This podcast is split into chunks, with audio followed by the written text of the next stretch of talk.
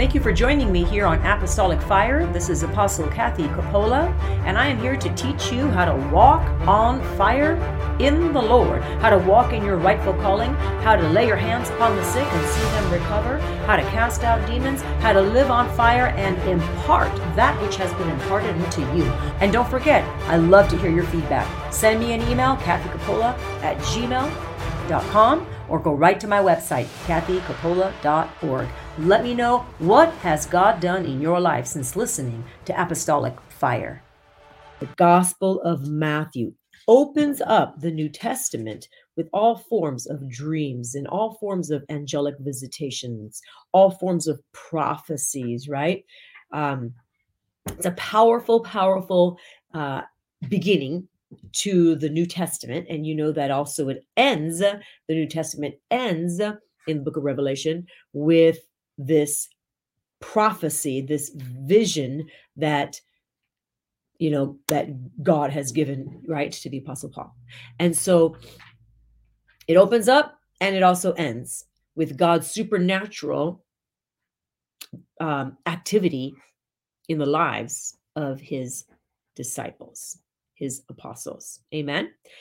Hallelujah. Father, we thank you for this word today. We thank you, Lord God, that it will enrich our lives. We thank you for all that you are doing. We give you the praise, the glory, and the honor in the mighty name of Jesus. And all of God's children said, amen, amen, and amen. So visions and dreams and prophecies and, you know, um, angelic visitations, these were all very common. And these were all very, this, this was normal. And it still is. And it should be normal as it is, un, as it is the Lord, right? Speaking, of course.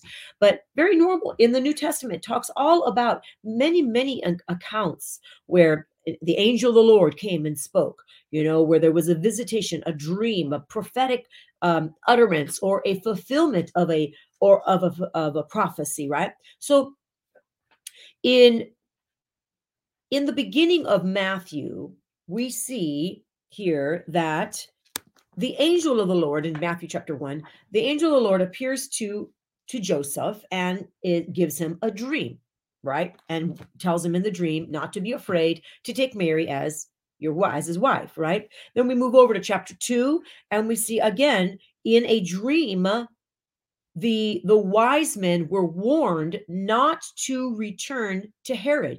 I'm reading from Matthew two and in verse twelve. The wise men were divinely warned in a dream that they should not return to Herod, and they departed for their own country another way. Divinely warned of the Lord by the Lord to go another way.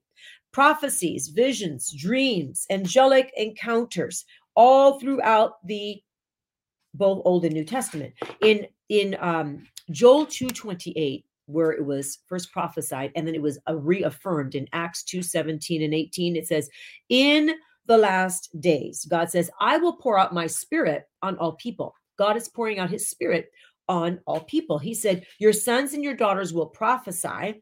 He says, your young men will see visions and your old men will dream dreams. Visions, dreams, prophetic utterances, angelic visitations.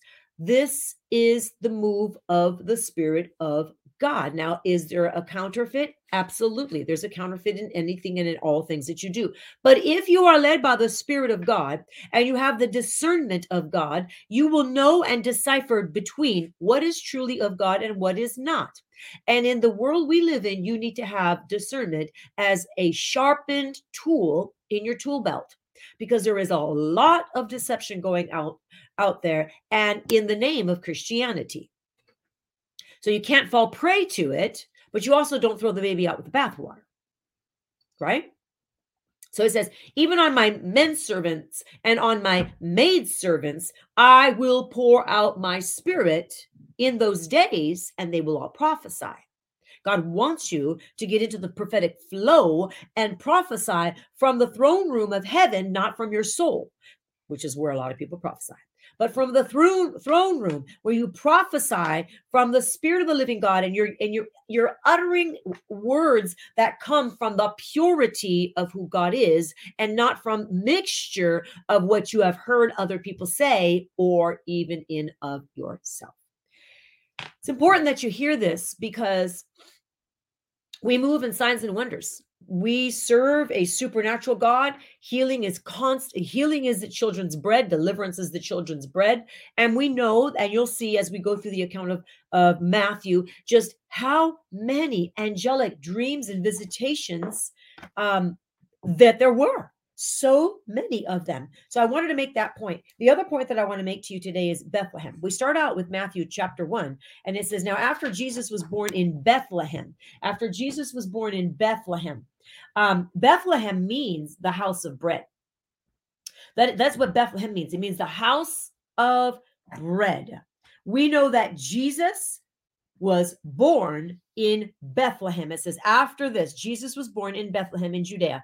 In the days of Herod, the king, the Herod the king, behold, wise men from the east came to Jerusalem. And he says, where is he who has been born king of the Jews? But he was born in Bethlehem. Jesus was born in Bethlehem. Bethlehem is the house of bread. You know, Jesus is the bread of life.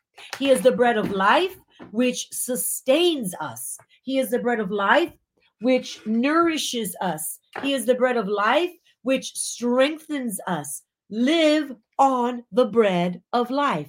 Live on this bread. Live on Jesus. We live on Jesus, which is the bread of life. In John, because there's many scriptures that talk about the bread of life, but in John six thirty-five, Jesus declared, he says, I am the bread of life.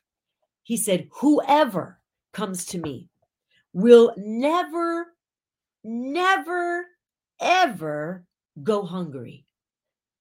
And whoever believes in me will never be thirsty. Whoever believes, he says, whoever comes to me will never go hungry, because God is your sustainer. He is your bread. He is the bread of life. He's not just the bread of life. In John six forty-one, he says, I am the bread that come that came down from heaven. He says, I am the bread. I am your life-giving source. I am your strength. I am your sustainer. I am your nourisher. I am the one that picks you back up. I am that I am. He says, I am the bread that came down from heaven. Powerful statement that he is the bread that came down from heaven. And the bread that came down from heaven was born in Bethlehem, which means the house of bread. Isn't that powerful? He was born in the house of bread. He himself is bread, and he is the bread that comes, he comes down from heaven. Bread that comes down from heaven. Powerful, powerful. How many of you love hot bread? Fresh out of the oven. Homemade bread, right? Amazing, right? Amazing. How much more is Jesus, but our bread, our bread that has come down from heaven, true and pure and perfect and spotless and sustaining and nourishing and life-giving. Hallelujah. Amen. Thank you so much for listening to Apostolic Fire. We invite you to visit our website at w w w dot kathy coppola dot org. and check out the resources and tools to ignite the fire of God in your life. While you're at the website, don't forget to sign up for our weekly email list and stay up to date with all that the Lord is doing at Kathy Coppola International Ministries. Follow us at Facebook, Instagram, and Twitter, and please be sure to share this podcast with your friends. If you enjoyed today's episode, please rate and review the show on Apple Podcasts and subscribe wherever you listen. Your review helps the show reach more people and spread the gospel of Jesus Christ. Tune in next week for the next episode of Apostolic Fire.